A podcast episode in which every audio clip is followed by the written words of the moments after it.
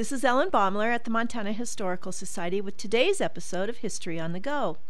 The hard winter of 1886 87 changed ranching practices forever. Thousands of head of livestock grazing unchecked on the open range did not survive. The winter was brutally cold and it did take a toll, but stock had survived cold weather before. However, unusual periods of freeze and thaw, one after another, robbed the spring grass of nutrients, and cattle continued to starve even after the weather warmed up. Ranching practices were another problem. Montana herds had become so vast that a true count was not possible. The big ranchers really didn't know how many head of livestock they had at any given time. This devastating winter wiped out many a large outfit. Louis Stadler and Louis Kaufman, partners in the OH Ranch near Utica, asked their cowboys how the stock was faring.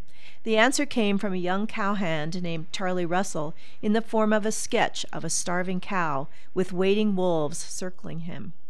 Russell called it Waiting for a Chinook, or the last of the 5,000. Granville Stuart of the huge DHS ranch vowed that he would never again own an animal that he could not feed and shelter. Ranchers began to fence the range, manage much smaller herds, store winter feed, and build huge barns. The Kleffner barn south of East Helena is one example.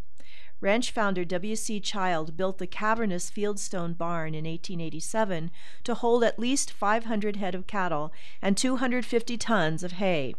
It and other large Montana barns, built to shelter many animals, recall that devastating winter when so many perished. This is Ellen Baumler at the Montana Historical Society. Visit us, become a member, and show your love for Montana's heritage.